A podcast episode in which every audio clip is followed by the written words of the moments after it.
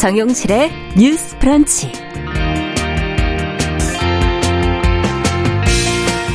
안녕하십니까 정용실입니다. 전 연인에게 몇 달간 반복적으로 전화를 거는 건 요즘 시각으로 누가 봐도 스토킹에 해당이 되지요. 그런데 이런 상황에서 전화를 받지 않았다면 스토킹이 아니다 하는 판결이 나와서 지금 논란이 일고 있습니다. 아, 재판을 담당한 판사는 17년 전에 판례를 적용했다라고 밝혔는데요. 자, 이 시대 법 감정에 맞지 않는 이런 판결이 왜 나오게 된 것인지 문제점을 한번 들여다보겠습니다.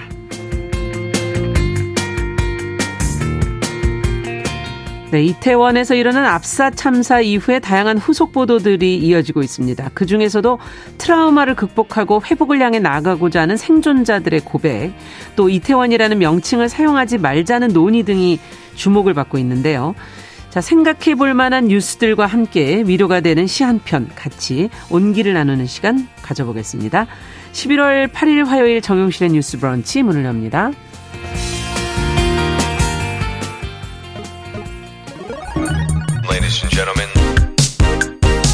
새로운 시각으로 세상을 봅니다. 정용실의 뉴스 브런치 뉴스 픽. 네, 정용실의 뉴스 브런치 항상 청취자 여러분들과 함께하고 있습니다. 유튜브, 콩앱 그리고 라디오로 들으시면서 의견 보내주시면 저희가 방송 중에 반영하도록 하겠습니다. 자, 오늘도 뉴스픽으로 시작을 하겠습니다. 신보라 국민의힘 전 의원 어서 오십시오. 네, 안녕하세요. 네, 조성실 정치하는 엄마들 전 대표 어서 오십시오. 네, 안녕하십니까. 자, 아무래도 이태원에서 벌어진 압사 참사 관련된 얘기부터 먼저 좀 시작을 해보도록 하겠습니다. 어, 정부와 여야가 지금 규명으로 책임 문제 이걸 본격 거론하기 시작을 했습니다. 어제 열린 국가안전시스템 점검회의에 나온 윤 대통령의 발언이 지금 하나하나 다 보도가 됐는데요. 어떤 이야기들이 있었는지 관련된 내용 신보라 의원께서 좀 정리를 해 주시겠어요? 네, 어제 열린 국가안전 시스템 점검회의 전문이 이제 브리핑을 통해서 사후에 공개가 됐는데요. 이 회의를 주재한 윤석열 대통령은 이번 참사와 관련해서 말로 닿을 수 없는 비극을 마주한 유가족과 아픔과 슬픔을 함께하고 있는 국민들께 미안하고 죄송한 마음이라고 밝혔습니다. 지난 29일 사고 발생 직후 준대본 회의 개최 이후에 첫 공식 회의를 주재하면서 사실상 대국민 사과에 나선 건데요. 네. 그러면서 다시는 이런 비극이 일어나지 않도록 안전한 대한민국을 만드는데 모든 역량을 쏟아야 한다고 당부를 했습니다. 네. 윤석열 대통령은 윤익은 경찰청장이 참석한 가운데 경찰 대응에 대해서는 강하게 질책을 했는데요. 네. 우리 경찰이 그런 엉터리 경찰이 아니다. 정보 음. 역량도 뛰어나다면서 왜 4시간 동안 물끄러미 쳐다만 보고 있었느냐라고 강하게 질타했습니다. 네. 어, 이태원 참사 발생 4시간 전부터 불의의 사고를 우려하는 119 신고 신고 전화가 다수 접수됐는데도 경찰이 적절한 대응을 하지 못한 데 따른 어 질타입니다. 네. 또한 자유롭게 모인 인파를 통제할 권한이 없었다는 경찰 측의 항변에 대해서도 이게 이 참사가 제도가 미비해서 생긴 것인가 하는 부분은 납득이 안 된다. 어떻게 경찰이 권한이 없다는 말이 나올 수 있느냐라고 반문했습니다. 음. 또한 어, 주 도로를 당연히 차단했어야 한다면서 안전 사고를 예방할 책임이 결국 경찰에 있다라는 음. 점도 다시 한번 강조했습니다. 문책 인사 요구에 대해서는 엄연히 책임이라고 하는 것은 책임이 있는 사람한테 딱딱 물어야 하는 것이라면서 그냥 막연하게 다 책임져라 그것은 현대 사회에서 있을 수 없는 얘기다. 그러니까 정확하게 가려주길 당부하고 그 다음 논의를 진행하자고 음. 밝혔습니다. 네.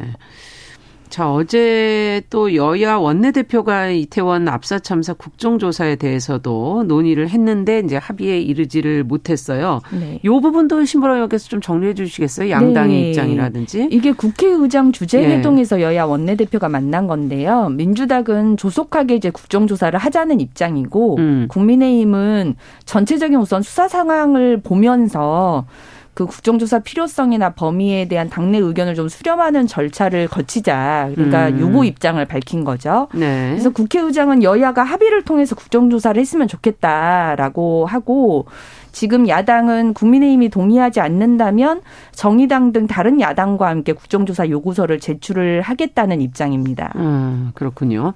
자, 윤 대통령이 이제 어제 했던 발언들을 지금 하나하나 짚어주셨는데 어, 경찰의 책임이 무겁다라는 것을 계속 지금 강조되고 있고 책임자 문책에 대해서도 어 그냥 모두 책임질 수는 없는 것이다라는 이제 발언이 있었는데 이 어떻게 보십니까? 이 두 분께서는 해석을 어떻게 하세요? 저는 많은 헤드라인에 뭐 국민께 죄송, 책임 있는 사람에게 책임을 묻겠다. 음. 라고 이제 나왔거든요. 네. 근데 이거는 어떻게 보면 윤석열 대통령이 아니라 윤석열 검사로 바꿔도 책임 있는 사람에게 책임을 묻겠다 하고 음. 이제 경찰청장에 대해서 문책을 하는 방향의 어떤 비공개 회의 공개를 한 거거든요. 비공개로 진행됐던 회의록을 음. 사실 별도로 이제 공개 석상에서 대변인이 발표를 한 겁니다. 그래서 네. 이 내용 자체는 대통령이 발언한 내용이라고 믿기 어려울 정도로 사실은 정치적 책임과 형사상의 책임은 다릅니다. 그런데 음. 지금 대통령이 굉장히 법적인 용어에 갇혀서 음. 결과적으로 지금 경찰청을 중심으로 해서 문책을 하고 음. 이거를 총괄하면서 최종적으로 역할을 해야 되는 행정안전부 장관과 국무총리와 대통령은 음. 사실상 구체적으로 따졌을 때 현대사회에서 책임이 없다고 하면 정치적 책임뿐만 아니라 모든 거에 대해서 과도하게 책임을 요구할 수 없다라고 음. 국민들에게 어떻게 보면은 또 반대의 메시지를 낸 것이 아닌가. 그래서 저는 음. 그 부분에서 굉장히 부적절했다라고 느꼈고요. 네. 왜냐하면 결국에 지금 행정안전부 장관에 대한 질타가 이어지고 있는데 음. 우리가 재난안전통신망이라는 것을 구축하고 있습니다.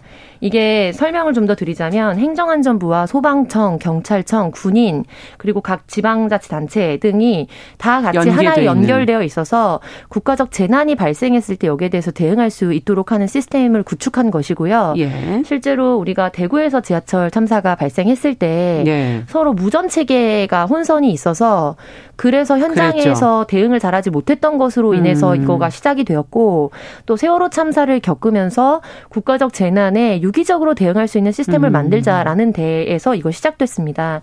그래서 최초로 이것이 세계 최초의 성과다라고 보도가 나간 게 2022년 7월 13일이고요. 네.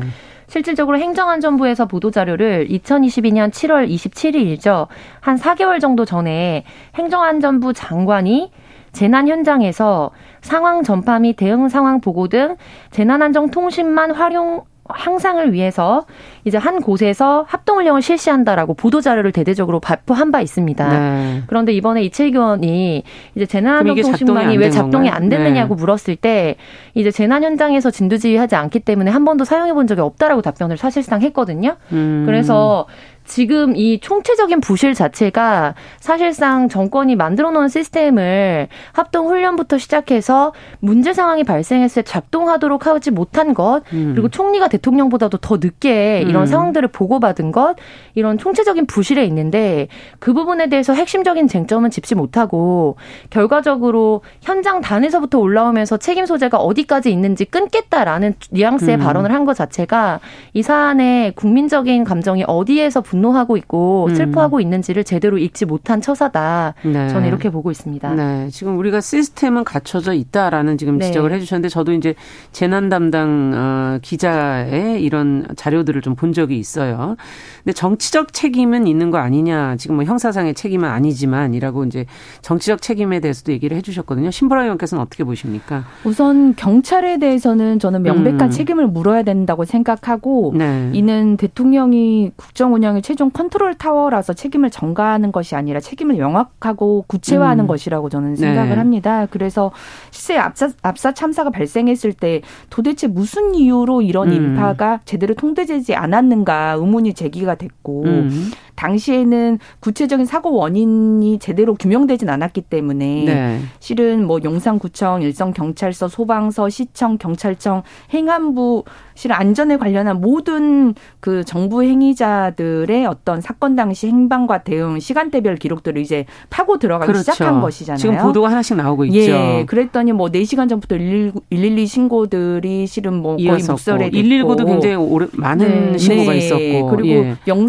용산 서장 등은 대통령실 전화도 안 받고 뭐 도보 15분 거리를 1시간 음. 넘게 뭐 오고 뭐 사고 관련 뭐 보고서들이 삭제 조치되고 이런 예. 지금 이게 지금 나오는 일련의 어떤 보도나 증거만으로도 경찰의 대응이 부실했고 음. 기민하지 못했다는 것은 명백히 드러나고 있는 것 같아요. 그래서 경찰청 정반에서 제도가 없어서 그랬다는 그 초기 입장 자체도 음. 굉장히 큰 문제였고 이를 방기하고 방조한 책임에 대해서는 안전 관련 행정 관료 조직에서는 가장 무겁게 저는 져야 된다라고 네. 보고요.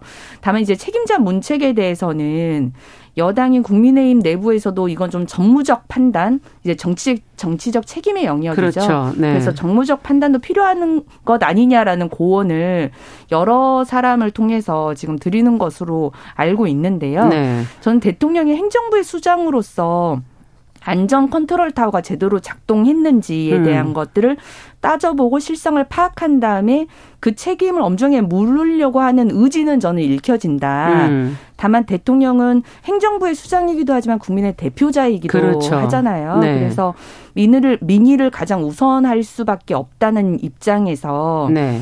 어떤 장관 청장이라는 그 안전의 총 책임자의 예. 초기 대응이 미숙하고 국무위원으로서 어떤 공감하기 어려운 발언으로 한 것들. 신뢰를 네. 상실했다고 느끼는 점도 음. 실은 좀 무겁게 인식하고 그렇죠. 그에 대한 어떤 정무적 판단도 필요한 것 아니냐라는 네. 생각을 하고 있습니다. 네. 두분 다 지금 뭐 정치적 책임, 정무적 판단 지금 비슷한 네. 용어로 어 민의를 좀 살펴야 되지 않겠느냐라는 네. 게 이제 두 분의 의견이신 것 같아요.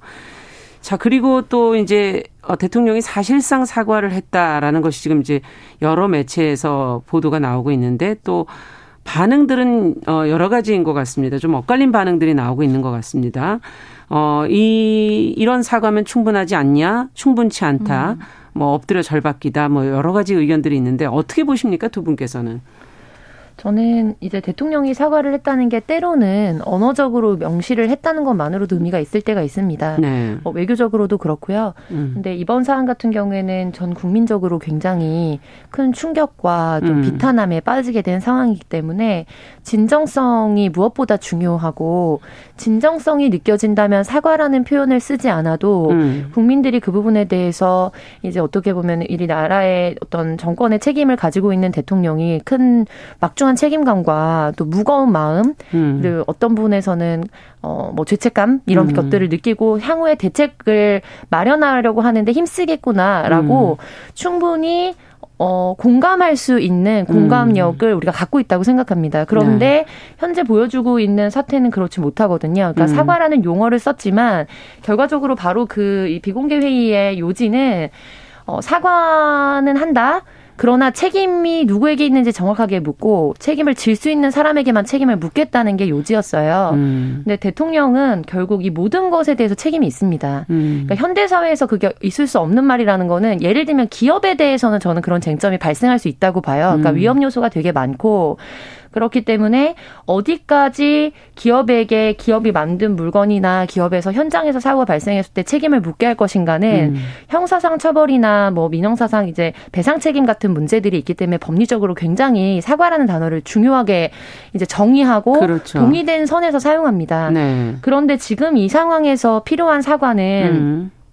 책임을 지게 하겠다가 아니라 이 상황에 대해서 책임을 느낀다가 돼야 하는 거거든요. 네. 책임을 느낀다. 그리고 명확하게 다시는 이런 상황이 발생하지 않도록 조속하게 대처를 하겠다. 네. 근데 지금 이 국가 시스템에 대해서 누구를 경질하는 것이 핵심 문제가 아니라 예. 전혀 작동하고 있지 못하기 때문에 며칠 내로 예를 들면 또다시 어떤 끔찍한 참사가 발생했을 때 예. 그렇다면 지금 이번에 문책을 받고 있기 때문에 이게 제대로 작동할 것인가 전 그렇게 보지 않거든요. 네. 오히려 더 당황해서 제대로 작동하지 못할 가능성이 높다. 음. 그런 의미에서 사고를 수습하기 위해서 지금 누군가를 경질하는 것이 문제가 된다면 이 사안에 대해서 일선에서 최우선적인 매듭을 짓고 그 이후에 일어나는 부분에 대해서 모든 것을 감수하면서 책임지고 사퇴하겠다라고 이야기를 음. 하는 것이 국민들에게 있어서 어, 이 부분에 대해서 지금 발생한 문제가 시급하기 때문에 여기에 대해서 당장 책임을 질 수는 없지만 음. 이후에 발생하는 정치적 책임이나 도의적 책임들에 대해서는 충분히 질 마음의 준비가 되어 있고 음. 그만큼의 무게를 느끼고 있다라는 진정성이 전달될 것입니다. 근데 네. 지금의 이 정권의 관계자들과 대통령이 취하고 있는 발언이나 스탠스는 오히려 국민들로 하여금 더 이제 강하게 거부감이나 의심을 갖도록 하는 방향으로 계속 음. 흘러가고 있다. 그 부분에 대해서 정확한 판단과 대처가 필요해 보입니다. 네. 그러니까 무엇보다 그 책임을 느낀다는 그 어떤 공감해주는 마음, 어, 그 공감력, 진정성, 이게 더 지금 필요한 것이다라는 말씀이시고, 지금 이 시스템이 돌아가기 위해서 당장 시간적으로 뭐 경지를 지금 해야 되고 이런 건 아니다라는 지적이신데, 신보라 의원께서는 어떻게 보십니까? 네, 어, 결국 어제 이제 진솔한 사과라는 그 발언이 음. 국민께 대통령으로서 진심이 이제 전달됐다는 사과였는지에 대해서의 평가는 음. 저는 이제 국민이 어떻게 느끼느냐가 그더 그렇죠. 중요할 수밖에 없다라고는 사람의 예, 음, 봅니다. 예. 다만 이제 저희가 이런 게 있는 것 같아요. 여러 참사를 좀 겪으면서 음. 국민들께서 위기 상황 시에 정부 컨트롤 타워가 제대로 작동을 해서 음. 위기를 잘 수습하고 극복, 극복 하는지를 음. 무엇보다 주목하고 있다라는 점을 저는 깨달아 왔다고 생각해요. 그렇죠. 그래서 그 참사가 났을 때마다 사실 대통령의 행적 예. 대해서 굉장히 궁금해했고 예. 그걸 뭐 비밀리에 처리하려고 하는 듯한 모습에서 굉장히 많은 실망감을 느껴 네. 했는데 그런 측면에서 이번 참사가 났을 때 모든 일거수일투족의 행, 어, 행적과 음. 어떤 사고 수습과 지시 내용들을 음. 정확하게 국민들이 알 수 있게끔 정보 전달하고 네. 그리고 실은 이제 이 참사가 있은 직후부터 무한 책임에 대해서는 음. 굉장히 반복적으로 대통령이 발언을 했던 것으로 저는 기억을 합니다. 네. 다만 그 무한 책임을 느끼는 그 영역과 음. 실질적으로 이 사고의 원인을 제대로 규명한 후에 그 어, 책임 소재에 대한 어떤 문책과 진솔한 사과가 음. 함께 이루어지는 것이 중요하다는 어떤 인식이 작용하지 않았을까 하는 생각이 음. 들고요. 그런 점에서 일주일간의 애도 기간과 사고 원인 규명 후에 어떤 그러한 진상에 대한 내용들을 설명하면서 어제 이 같은 사과가 나오지 않았을까 하는 네. 생각이 드네요. 자, 두 분의 입장이 좀 다르신데요, 해석이. 어, 그러면 앞으로 이 문제가 이제 어떻게 될까? 어, 앞서도 각 당의 입장이 지금 다르기 때문에 정치적으로 이 문제가 이제 어떻게 풀릴지도 관건인데 수사가 우선이다, 국정조사가 우선이다, 이제 양당의 입장이 전혀 다릅니다. 두 분은 어떻게 보십니까? 국정조사가 지금 필요하다고 보십니까? 아니면 어떤 것이 우선되어야 한다고 생각하십니까? 어, 저는 지금 뭐, 정, 그, 여당에서는 사실상 반대를 하고 있기는 하지만, 음. 이제 민주당에서도 강력하게 요구하고 있고, 정의당에서도 사실상 음. 국정조사로 해결해야 할 사안이라고 요청을 한 것으로 알고 있거든요. 네. 그리고 무엇보다 지금 검찰 조직에 대한 그것이 사실이든 아니든과 무관하게 네. 검찰 조직 라인이 이제 정부 요직에 많이 가 있고 예. 또 그리고 검찰총장 출신의 대통령으로서 갖게 되는 여러 가지 관계성의 문제가 집권 음. 초기뿐만 아니라 집권 전에도 이제 선거 기간 당시에도 굉장히 큰 쟁점이었거든요. 음. 그런 부분에서 봤을 때 지금 예를 들면 경찰이 잘 대응을 했느냐에 대한 이제 조사나 수사를 셀프 수사하는 거 아니냐라는 네. 비판을 받는 것처럼 사실상 독립성이나 공정성 차원에서 음. 지금 수사를 먼저 하고 사실관계를 규명하겠다라고 하는 것이 국민들에게 많이 신뢰를 얻기 어려운 상황이라고 봅니다. 음. 그리고 무엇보다 이런 때를 대비해서 그리고 이런 사고를 만들지 않도록 예방책을 촉구하기 위해서 국회가 있는 겁니다. 음. 그런데 사실상 수년 동안 국회가 그런 역할들을 하지 못하고 좀 그렇죠. 정쟁의 한가운데 있었거든요. 맞습니다. 그래서 국정조사를 통해서 궁극적으로 이번 사안에 대해서 이번 참사에 대해서 누가 책임을 져야 하는가, 음. 어디까지가 문제였는가에 대해서 음. 이제 뭐 형사상 책임이나 정치적 책임 모두에 대해서 묻는 것도 중요하겠고요. 음. 저는 국정조사가 필요하다고 보는데 그 이유 중에 하나는 결과적으로 그렇다면 우리가 또 다른 참사를 막기 위해서 어떤 역할을 음. 할 것인가에 대해서 국회가 강력하게 예방책을 촉구하고 현재 있는 문제점을 파헤쳐야 하는 역할을 해야 하기 때문에 음. 그 부분에서 국정조사가 시급하게 필요한 사안이라고 보고 있습니다. 네, 국회 역할이 필요하다. 자, 어떻게 보세요, 신보라 의원께서? 네. 국회의 역할이 한 축은 진상규명, 그 다음에 한 축은 예방책을 마련하기 위해 뭐 실은 개정을 해야 되는 사안도 있고, 그렇죠.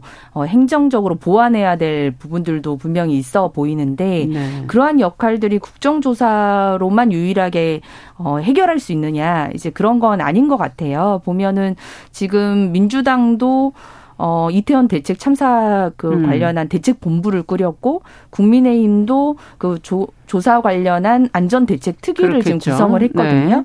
그래서 이를 토대로 각 당이 안전 대책 수립과 관련한 여러 안들을 아마 마련할 것 같고 음. 그건 또 관련한 상임위에서 입법 조치들을 합의로 이제 마련을 할 거기 때문에 이제 네. 가능할 거라고 보고요.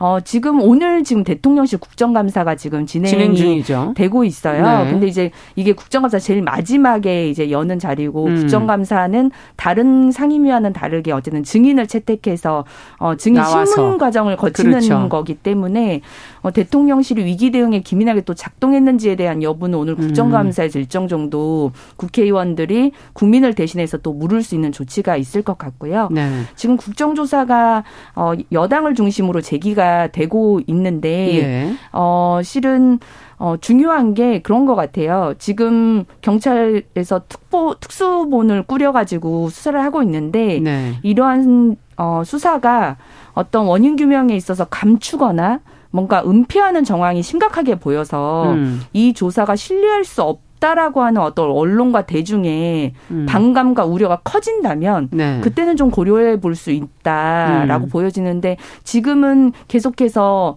실은 여러 증거들이 가감없이 나오고 있고 규명을 해가고 있는 단계이기 때문에 그걸 좀 지켜보면서 판단해야 되지 않을까라는 생각이 듭니다. 그러면 국회는 어떤 역할을 해야 될까요? 국회는 지금 당장 중요한 것은 네. 행안위에서 우선 관련한 어, 당사자들을 지금 불러서 음. 질의들을 또 하고 있는 상황이고 음. 거기에서 여러 관련한 사고 안전 대책과 관련한 음. 그 입법 발의안들을 이제 마련을 할 것 같아요. 네. 그게 특위와 이제 어, 각 당의 이제 특위에서 준비를 할 거기 때문에 예. 그걸 방향으로 빠른 안전 대책을 마련하는 것이 중요할 것 같습니다. 네. 이제 보도가 나오는 대로 저희가 또 지켜보면서 이것이 과연 어떤 방향으로 가는지 무엇이 더 필요할지 어, 더 생각을 해봐야 되겠습니다. 자, 두 번째 뉴스로 가보죠. 어, 저희가 사실은 스토킹 범죄를 계속 저희가 네. 자주 다루고 있습니다. 이유는 이것이 범죄라는 인식이 그동안 너무 부족했기 때문에 어, 그 인식을 좀 개선하고자 하는 의미도 있고요. 그리고 지금 특히 판결이 나오는 부분이나 법과 관련된 부분에서 이것이 어떻게 반영되고 있는가는 법제도적인 측면을 저희가 들여다보고 있는데요. 어, 황당한 판결이 하나 나와서 저희가 어, 조금 들여다봐야 될 것 같습니다. 어떤 사건이고 재판부가 어떻게 어떤 기준으로 어떤 판단을 내리게 된 건지 어, 조 대표님께서 좀 정리를 해주시면 저희가 같이 얘기해 보죠. 네, 부재중 전화를 반복해서 남겼더라도 그것이 스토킹 측면에서는 무죄에 해당한다라는 판결이 나와서 논란이 일고 있습니다. 네. 7일에 나온 판결인 것 같은데요. 인천지법 형사구 단독 정희영 판사가 네. 스토킹 범죄의 처벌 등에 관한 법률 위반 등의 혐의로 기소된 50대 남성에게 무죄를 선고해서 논란이 음. 일고 있습니다. 그런데 3월 26일부터 6월 3일까지 약 한 3개월 가량에 걸쳐서 전 연인이었던 분에게 계속 반복해서 전화를 걸어서 스토킹한 혐의로 기소가 되었고요. 네. 발신 표시 제한 기능으로 전화를 한다든지 뭐 4시간에 걸쳐서 10차례 그러니까 10, 10번 이상 이제 연속으로 전화를 건다든지 아. 그런데 문제는 스토킹 피해자가 전화를 수신하지 않았다는 겁니다. 예. 근데 이거에 대해서 사실 스토킹 처벌법이 있기 전에는 이제 불, 그런 정보통신망 법에 근거해서 왜냐면 네. 이제 유선상으로 계속 접촉을 하려고 한, 한 거기 때문에 네. 근데 거기에 44조 7항을 7일을 보면 불법 정보의 유통 금지 등이라는 조항에 따라서 누구든지 정보통신망을 통해 공포심이나 불안감을 유발하는 부호, 문헌, 음향, 화상, 영상을 반복적으로 상대방에게 도달하게 해서는 안 된다라는 규정이 있습니다. 아. 그런데 그렇다면 이게 직접적으로 전화를 받아서 그 사람의 음성을 수신한 거는 어떻게 보면은 음향에 해당하잖아요. 그렇죠. 그런데 부재중이 찍혀 있는 상태가 도달하는 것, 음. 그것이 과연 음향에 해당하느냐를 가지고 음. 이제 판사의 해석이 이전에 있었던 17년 전에 있었던 대법원 판례와 유사하게 나왔다는 게 문제인 겁니다. 그런데 이거와 관련해서는 새롭게 도입된 이제 스토킹 처벌법에 따르면 음. 반복해서 전화를 상대방에게 도달하게 하는 행위를 스토킹 자체로 규정하고 있기 때문에 네. 이제 판사가 법리적으로 얼마든지 피의자를 처벌할 수 있었음에도 불구하고 피해간 건가요? 네, 스토킹법의 음. 취지에 맞지 않는 판결을 내렸다라고 비판을 받고 있고요. 그리고 실질적으로 알겠습니다. 네 그렇습니다. 네 잠시 후에 어, 저희가 뉴스픽 계속 이어가겠습니다. 11시 30분부터 일부 지역에서는 해당 지역 방송 보내드립니다.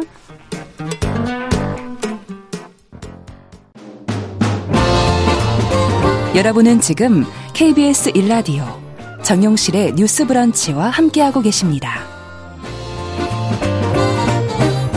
네, 지금 저희가 어, 스토킹 관련한 판결 얘기를 지금 드리고 있고 이것이 통화가 된 것이 아니라 부재중 전화로 찍힌 것을 과연 어떻게 해석할 것인가.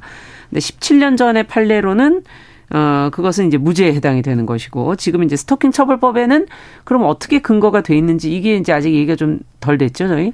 네, 그래서 네. 근데 실제로는 이제 문자 메시지를 이제 확인을 하지 않았더라도 네. 상대방이 네. 반복해서 보내서 불안감이나 공포심을 주면 이제 그거를 처벌할 사례 등이 있었고요. 네. 그리고 또 대법원에서도 도달이라는 법률적인 용어를 상대방이 직접 듣거나 이제 확인을 하는 게 아니라 객관적으로 인식할 수 있는 상태에 이르면 도달로 이제 법적인 용어로 해석할 수 있다라는 해석도 있었습니다. 네. 그래서 이 부분에 있어서 사실 너무 나 오래전에 있었던 대법원 판례 판례를 가져다가 적용을 한 것이 아니냐. 음. 저는 이 부분에 대해서 좀 공감을 하고 있고요. 네. 우리의 법 인식이나 법 감정이 정말 시대적 상황에 맞게 변화해야 돼야 된다라고 네. 생각합니다. 지금 곽정원님께서 17년 전이라는 거에 지금 너무 놀라시면서 하루하루가 너무 빠르게 변하는데 음. 17년 전이면 어, 어떻게 되는 거냐? 피해자에 대한 이해를 전혀 못 하는 거 아니냐? 자, 근데 저는 그런 걸 다 떠나서 이게 전화를 받기가 쉽지가 않, 않는 상황 아닙니까? 이미 네. 전화는 이 예전에 받았을 것이고 그 사람인 걸 알고 있는 상태에서 이 전화를 받을 리가 없지 않을까 하는 생각이 드는데요. 자, 이 문자 메시지 경우를 어떻게 볼 것이냐.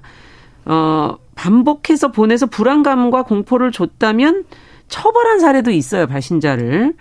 근데 굳이 처벌한 판례가 있는데도 불구하고 이제 17년 전 판례를 가져온 건 무슨 이유일까?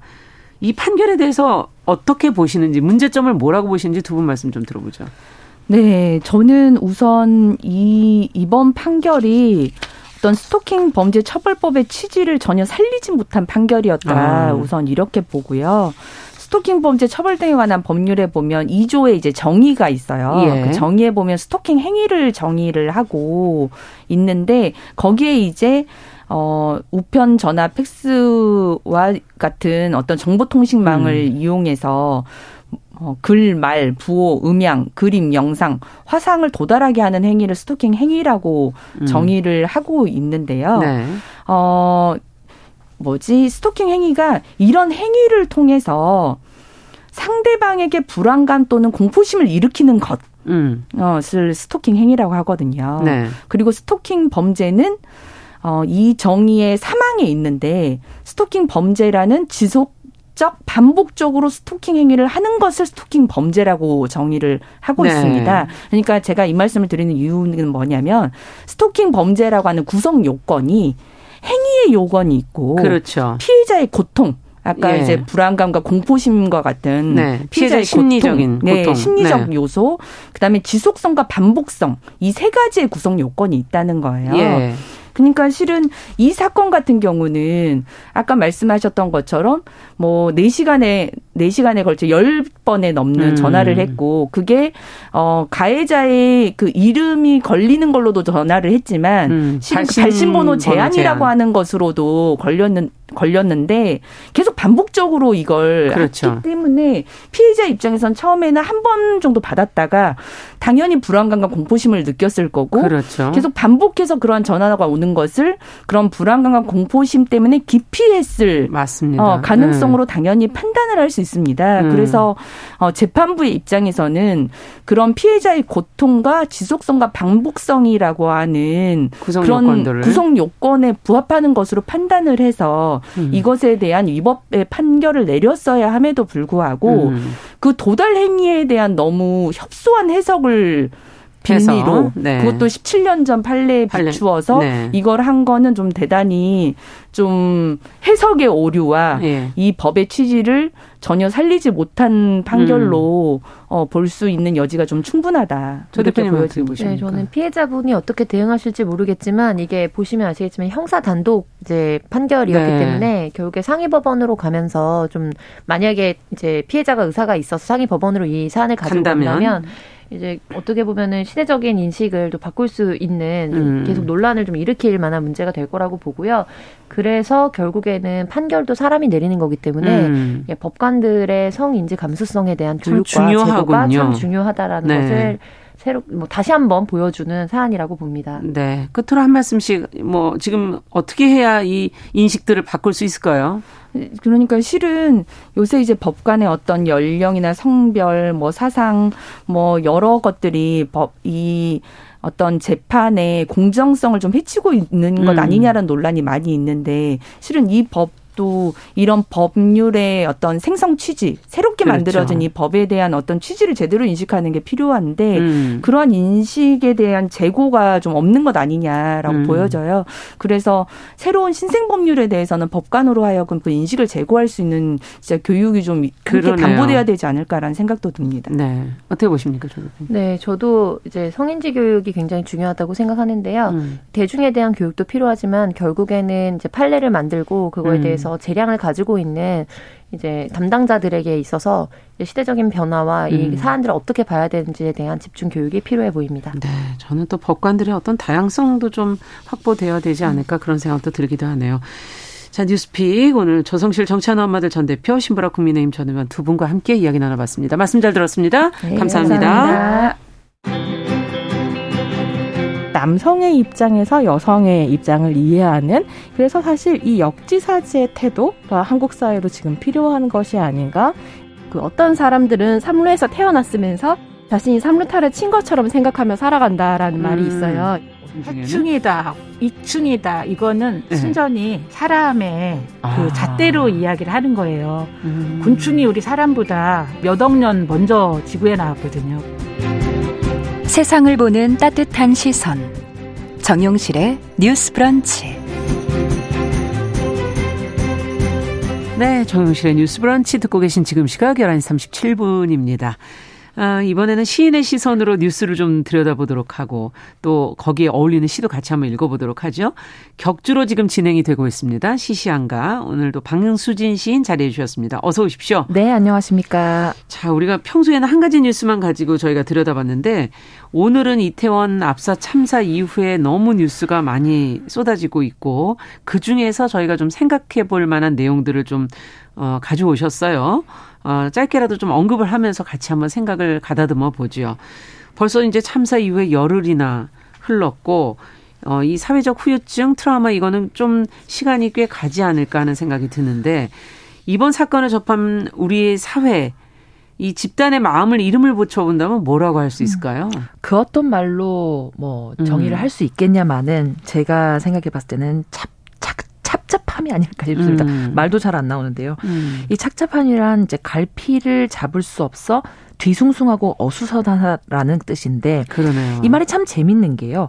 원래 그런 의미도 있지만 뜨거움과 차가움이 공존한다. 뭐 이런 음. 의미도 있다고 해요. 음. 지금 우리 사회가 처한 마음의 모양을 한번 상상해 본다면 네. 허탈함, 상실감, 슬픔, 분노, 절망, 정말 이 다양한 감정이 뒤섞여서 마치 뜨거움과 차가움이 공존해서 혼란스럽고 허탈한 상태가 음. 아니겠는가라는 생각을 해봤습니다. 네. 정말 착잡함. 네. 그 안에 담겨 있는 수많은 감정들이 다 느껴지기도 하는데 이 참사 현장에서 대피한 생존자들 이 다음 날부터 겪은 그 심리적 어려움을 상담을 통해서 이제 극복해 나가는 과정을 기록한 글이 SNS에 올라와서 보도가 됐더라고요. 네. 언론에 많은 분들이 공감하시고 또 위로도 얻었다 뭐 이런 글들이 댓글로 올라와 있는 것도 봤는데요. 어떤 내용인지 우리 같이 한번 좀 들여다보면서 생각을 해볼까요? 네. 참사 생존자가 직접 밝힌 당시의 상황과 심정에 관한 내용이었는데요. 이 생존자는 사건 당일 가까스로 이제 북적이던 인파 속에서 열려있던 가게 문을 통해서 피신을 했다가 아. 목숨을 구했습니다. 네. 그리고 자신이 피했던 그 시간에 사람들은 죽어가고 있었다는 사실을 뒤늦게 알게 됐는데요. 음. 그래서 자신 스스로가 좀 징그럽게 느껴졌다라고 고백까지 했습니다. 네. 그는 CPR 도움 요청도 받았었지만 당시 너무 무서운 나머지 도망을 쳤다고 하는데요. 음. 그 이후로 심한 죄책감에 시달리기 시작했다고 합니다. 음. 이런 심한 죄책감에 시달리는 그에게 상담 치료사는 죄책감이 아니라 살아 돌아와서 다행이다라는 부분에 초점을 좀 맞춰보자라고 제안을 했다는데요. 네. 아무래도 가지 말았어야 했다라며 죄책감과 무력감에 빠져 있었던 그는 상담을 거치면서 가지 말았어야 하는 것이 아니라 어디를 가도 안전하게 돌아오는 것이 맞다. 놀다가 참사를 당한 게 아니라 일상을 살다가 참사를 당한 것이라며 아. 위로를 받았다고 합니다. 그의 글을 보면서 많은 네티즌들의 응원이 이어졌는데요. 눈물 난다. 공유를 해줘서 참 고맙다. 그리고 꼭 회복하길 바란다.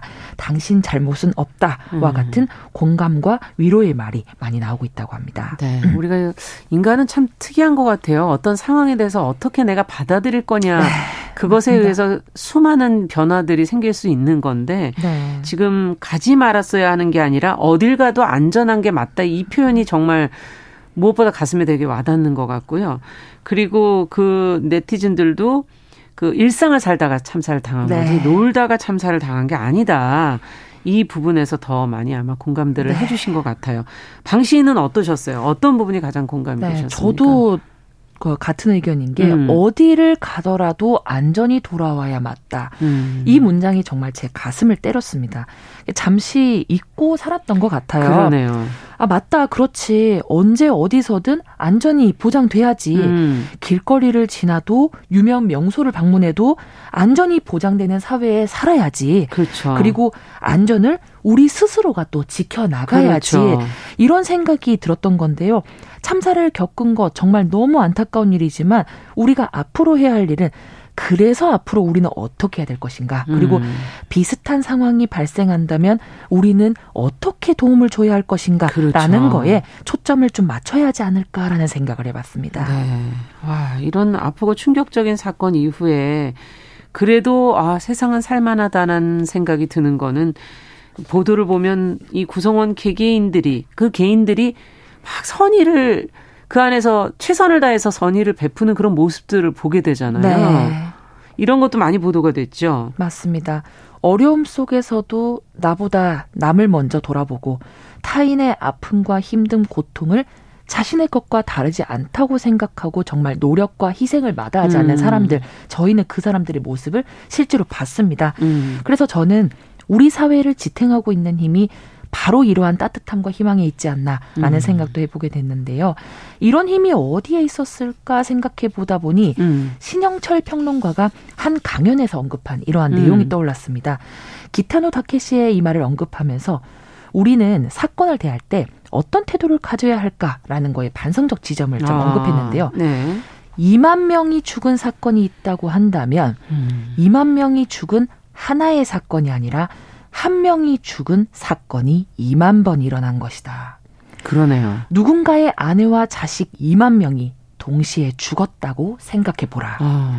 그러면서 신영철 평론가는 일본 소설가 히라노 게이치로의 우리는 쪼갤 수 없는 한 개인이 아니라 쪼개져서 내 안에 내가 여러 명 있는 것이다. 음. 라는 맥락의 말을 전하기도 했는데요. 다른 누군가와 만난 순간 A라는 내가 생긴다고 하면 또 다른 사람을 만나는 순간에는 B라는 내가 생긴다는 음. 겁니다. 그래서 어떤 사람이 죽는다는 것은 이 사람과 나 사이에 있는 나도 같이 죽는 아. 것으로 아. 볼수 있다는 거죠. 아. 참 삶과 죽음에서 우리는 서로에게 연대의 짐을 나눠 가진 그런 사이란 뜻일 텐데 이 사건 속에서 따뜻함과 용감함을 보여준 숱한 시민들의 태도에서 전 좀 이 부분을 발견했다 이렇게 아, 보고 있습니다. 내 마음이 아픈 이유가 바로 여기에 있는 거군요. 그 사이에 나를 발견했기 때문에 어떤 사람이 죽는 건 그 사람과 나 사이에 있는 내가 같이 같이 죽는 네, 것이다. 맞습니다. 아, 그 표현이 정말 와닿네요. 아, 근데 이번에 또 이 참사를 겪으면서 용어 하나도 제대로 써보자라는 또 의견들이 네. 있으세요. 이태원이라는 명칭을 좀 빼자 이런 얘기도 있는데요. 어떤 특정 지역명을 어떤 참사나 고통스러운 상황하고 계속 연결하면 거기에 주민들, 상인들 이런 분들도 계속 그 고통으로부터 벗어날 수가 없으니까 네. 이를 예방하는 차원에서 회복 중심의 좀 언어를 쓰자 이런 지금 지적들도 있거든요. 참 공감이 되는 얘기고. 어, 한 지역에 또 자칫하면 낙인을 찍는 음. 저희가 이렇게 이름을 붙이다 보면 낙인을 찍게 되는 그런 의도가 있기 때문에 의도라기보다는 그렇게 되기 때문에 그걸 또 좀 미연에 방지해야 되는 것 아닐까. 어떤 사건이나 현상에 대해서 어떻게 호명하고 어떤 언어를 사용하고 이런 건 참 중요한 일인 것 같아요. 어려운 일인 것 같아요. 그리고 맞습니다. 이 시인 으로 살고 있는 저에게도 음. 이러한 것은 굉장한 고민거리인데요. 이런 가슴 아픈 사건이 발생할 때마다 사건의 명칭을 놓고 의견이 분분한 것은 사실 어제 오늘의 일은 아닙니다. 그렇죠. 네. 뭐 우리 지난 역사와 시간 속에서 정말 가슴 먹먹한 사고 많이 있지 않았습니까? 네. 특정 지역명을 뭐 참사나 고통스러운 상황과 연결하면 말씀 주신 것처럼 그 안에서 지역 주민들이 고통을 받을 수 있기 되니까. 때문에 네. 흔히 언어가 사고를 지배한다 이런 음. 말 들어보셨을 겁니다. 그래서 이 말투와 언어 습관이 굉장히 중요하다는 건데요. 그런 의미에서 이제 이런 부정적 인식을 탈피하자라는 말에서 이런 얘기가 나온 것 같은데 근데 저는 좀 조심스럽지만 제 개인적인 이 사견으로는 음. 해당 지역 주민들의 고통도 충분히 이해하지만 이 역사적 사회적 관점으로 봤을 때는 음. 무엇을 어떻게 풀어내야 보다는 그것을 어디에서 언제 무슨 일이 일어났었다라는 그 사실을 명확하게 기억하고 음. 우리가 무엇을 잊지 말아야 할지를 끊임없이 되새기는 과정이 더 중요하지 않나 음. 그런 생각이 들어요. 한편으로는 만약에 모든 사건을 숫자로만 기억하게 된다면 몇월 며칠로 이 비극의 본질을 과연 우리가 오랫동안 기억할 수 있을까요? 아. 이런 생각도 들고요. 네. 뭐 지역명을 비롯해서 사건이 일어나게 된 장소나 대상을 사건의 명칭으로 처음에 사용하기는 합니다. 뭐 음. 대구 지하철 참사, 연평도 참사, 세월호 참사, 천안함 사태 등등 많이 있었는데 물론 다른 명칭으로 부를 수 있다면 더 좋겠지만 만약 이 참사들을 그냥 일괄적인 숫자로만 바꿔서 음. 기억한다. 후대의 사람들이 이 사건을 얼만큼 엄중하게 생각할까 그러네요. 이런 부분에 있어서 좀 음. 걱정이 돼요. 하지만 저는 오히려 이럴 때일수록 더욱 우리는 이태원을 기억해야 된다 이렇게 음. 생각이 듭니다. 시간이 가도 역사가 흘러도 이태원에서 이런 사건이 있었고 우리는 이 사건을 통해 반성했고 음. 깨달았고 그를 통해서 한 발자국씩 나아가고 있다라는 것을 역사를 통해 보여줘야 되지 않나 싶은 거죠. 음. 후때에는 이태원에서 이런 일이 있었다 해서 이태원의 방점을 찍는 게 아니라 이런 일이 있었다의 방점을 찍는 것이 좀 좋지 않을까 싶습니다. 그러네요. 자, 정말 그 어떻게 우리가 기억할 건가 이것도 또 앞으로는 중요한 일인 것 같고요. 참사로 지금 어, 사고 관련자들은 당연하실 거고 전 국민적으로 지금 우울이 확산되는 거 아니냐는 우려도 음. 나오는데 2014년도 그 마침 얘기해 주신 세월호 참사 네. 당시에 국민 우울 수준이 높아졌다는 연구 결과도 음. 있더라고요. 세월호 참사 이후에 다양한 분야에서 지금 극복과 치유의 노력을 해 왔는데 그 중에서도 뭐 문인들의 저술도 굉장히 많았고 네. 또 지금도 이어지고 있는 304 낭독회 음. 같은 활동도 울림이 큰 것 같아요. 결국 이런 상처나 큰 무력감 앞에서는 문학 문학의 의미가 그 역할이 또좀더 생각되어지는 게 아닌가 하는 생각도 들거든요. 맞습니다. 살아가면서 어떤 이유에서건 우리가 상처와 우울은 조금씩 마주하며 살게 되지 않습니까? 음. 하지만 그 극도의 상처가 좀 기준을 넘어설 경우에는 소위 말하는 트라우마의 그쵸. 정신적인 상흔이 남습니다. 음. 사람마다 다양한 방식으로 상처를 치유하고 고통을 해소하겠지만 문학의 열, 역할 중에 하나가 바로 이 카타르시스를 느끼게 하고 감정을 해소한다는 측면이 있거든요. 네. 그런 의미에서 문학 작품을 가까이 하는 것은 이러한 상황에서 굉장히 도움이 될 것 같습니다. 음. 저는 내가 너무 힘들 때 아무렇지도 않은 사람이 나한테 그냥 괜찮아라고 하는 말보다는 나도 그렇다라는 말이 참 음. 위로가 되더라고요. 네. 그래서 치유와 회복의 첫 걸음은 사실 공감이자 공유라고 생각합니다. 음. 충분히 그럴 수 있어. 나도 그랬어라는 감정의 공유, 음. 이 상태의 유사성이 굉장히 중요한 게 아닌가 싶은데 그 앞에서 말씀드린 신영철 향론가가 이런 말씀도 하셨어요. 소설이나 시 등을 통해서 이제 슬픔을 알 것 같다가도 한동안 문학 작품을 보지 않게 되면 다시 슬픔을 모르게 된다. 음. 심지어 내 슬픔도 있게 되고 타인의 슬픔은 자연스럽게 있게 된다라는 음. 거죠. 그래서 문학은 사실 주사를 맞듯이 좀 예방 주사군요. 계속 예, 읽고 계속 접하고 해야 된다. 그래야 히, 그 힘든 걸 이겨낼 수 있는 어떤 어, 면역력이 네, 면역력? 들어가는 거군요. 자양분이 생긴다는 거죠. 네. 독서가 뭐 대단한 습관 아닐지라도 음. 내가 조금 덜 폭력적이고 남을 좀 더 이해하는데 가까운 음. 인간이 되게 만들어준다는 거는 사실 맞는 얘기인 것 같습니다. 그러네요. 아까 그 표현도 참 맞네요. 한동안 안 보면 또 잊게 되는 거죠. 또 잊게 되고 또 다시 무덤덤한 상태로 네. 가게 되니까 맞습니다. 다시 그걸 자꾸 봐야 된다, 접해야 된다. 어, 참사 이후에 지금 애도라는 표현들을 이제 음. 쓰면서 많은 의견들이 어떻게 애도해야 할 것인가. 문학에서도 애도라는 것은 많이 다뤄지는 주제 아니겠습니까? 맞습니다. 예.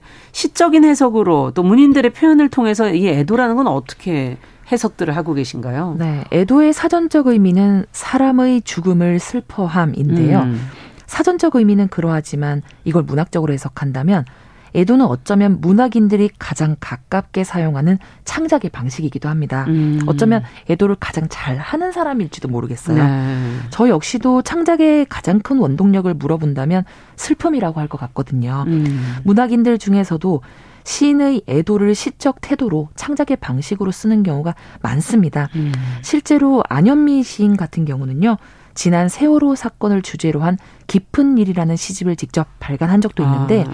수록된 작품을 살펴보면 아, 시인에게 있어 애도라는 것은 시적 태도를 넘어서 삶의 태도로 승화되고 있다. 아. 이런 걸 볼 수 있습니다. 네. 간단하게 언급드리자면 찬성할 수도 반대할 수도 있지만 침묵해서는 안 되는 그것은 깊은 일. 어떤 슬픔은 새벽에 출항하고 어떤 아픔은 영원히 돌아오지 못하고 있습니다. 그날 이후 우리들은 그 바다에 못 박혔습니다. 우리는 할 수 있습니다.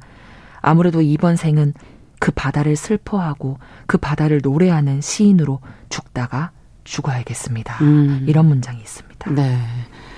와, 정말 이 문학 작품 속에서 더 인상적이고 더 정말 어 기억에 남는 그런 장면들도 많으실 것 같아요. 네. 음.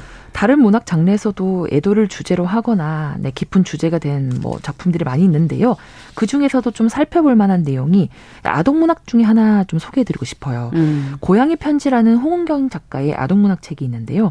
간단하게 줄거리를 좀 소개해드리자면 슬픈 사고로 가족을 잃은 지혜가 이제 말하는 고양이가 전해주는 행운의 편지를 통해서 상처를 치유하고 아. 다시 회복하는 모습을 보여줘요. 음. 그런데 주목할 부분이 주인공 지혜가 사고로 한꺼번에 가족을 이룬 후에 네. 더 이상 말을 하지 않는 실어증에 걸리게 되는데요. 네. 할머니의 할머니와 고모의 극진한 보살핌에도 사실 세상 나오기를 두려워합니다. 음. 다들 실어증 걸린 지혜를 어려워하는데요. 그런데 그런 지혜의 방에 고양이 루돌프가 찾아와서 굉장히 당당하게 밥을 달라고 얘기해요. 어. 고양이 루돌프는 심지어 말을 하지 않는 지혜의 말을 알아들으면서 지혜의 슬픔이 아무렇지도 않은 듯이 당당하고 뻔뻔하게 참치캔 대신 맛있는 고양이 사료를 달라 이렇게 파워 당당한 음. 모습 보이거든요. 루돌프는 다른 사람들과 달리 지혜를 연민과 동정의 눈길로 바라보지 않았던 겁니다. 아. 그저 행운을 요구하는 편지를 전달해 줄 뿐인데요. 그 덕분에 지혜가 아픔을 이겨내고 세상 밖으로 나갈 용기를 얻게 되는데 음. 여기서 주목할 것은 지혜가 가지는 애도의 방식과 지혜를 애도하는 루돌프의 방식인 거죠. 음. 지혜는 말을 하지 않고 세상과 단절하는 방식으로 애도를 취하지만 그러한 지혜를 루돌프는 동정이나 차별이 없는 그런 일관된 시선과 태도로서 애도하는 겁니다. 음. 흔히 위로의 방식을 관심 갖기, 동정하기, 걱정하기 이런 방식으로 하는데 그게 아니라 그저 그대로 둠, 곁에 있어 줌, 아. 편안하게 대해 이런 방식이 오히려 지혜의 일상을 회복하고 음. 마음의 문을 열게 해준 방식이었다는 거죠. 그러네요. 그러니까 애도의 방식이 참 다양할 수 있고 지금 우리에게는 어떤 애도의 방식이 필요한가 좀 고민해보게 하는 작품이 아닌가 싶습니다. 고양이 루돌프를 통해서 어떻게 해야 될지 고민해보게 되네요. 네. 자, 그럼 오늘 시는 어떤 시를 함께 읽어볼까요? 네, 오늘은 손미 시인의 사람을 사랑해도 될까라는 음. 작품을 준비했는데요. 짧게 낭독 드리고 마저 음. 말씀 나누도록 하겠습니다.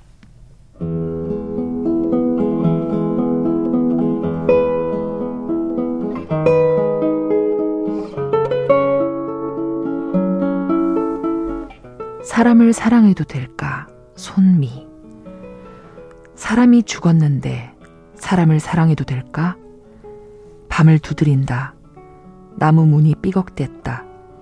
문을 열면 아무도 없다.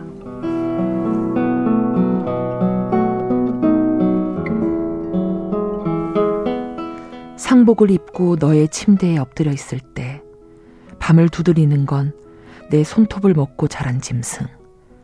사람이 죽었는데 변기에 앉고 방을 닦으면서 다시 사람이 될까 무서워. 그런 고백을 해도 될까? 사람이 죽었는데 계속 사람이어도 될까? 사람이 어떻게 그럴 수 있어? 라고 묻는 사람이어도 될까? 사람이 죽었는데 사람을 사랑해도 될까?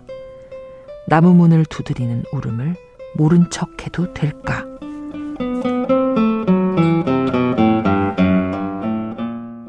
네. 손민 시인의 사람을 사랑해도 될까 같이 읽어봤습니다. 아, 참 착잡하네요. 듣고 있으니까. 네. 예. 저 역시도 이번 사고를 음. 접하면서 손미 시인처럼 이런 저 말을 정말 많이 되뇌었어요. 음. 사람이 죽었는데 사람을 사랑해도 될까? 음. 누군가는 세상을 떠났다는 것이 제가 살아가는 삶에 이토록 큰 균열을 가져다 줄지 저는 역시 상상하지 못했습니다. 음. 손미 시인의 말처럼 사람이 죽었는데 내가 계속 사람처럼 살아가는 것이 맞을까 하는 음. 깊은 슬픔과 절망이 함께 찾아왔는데요.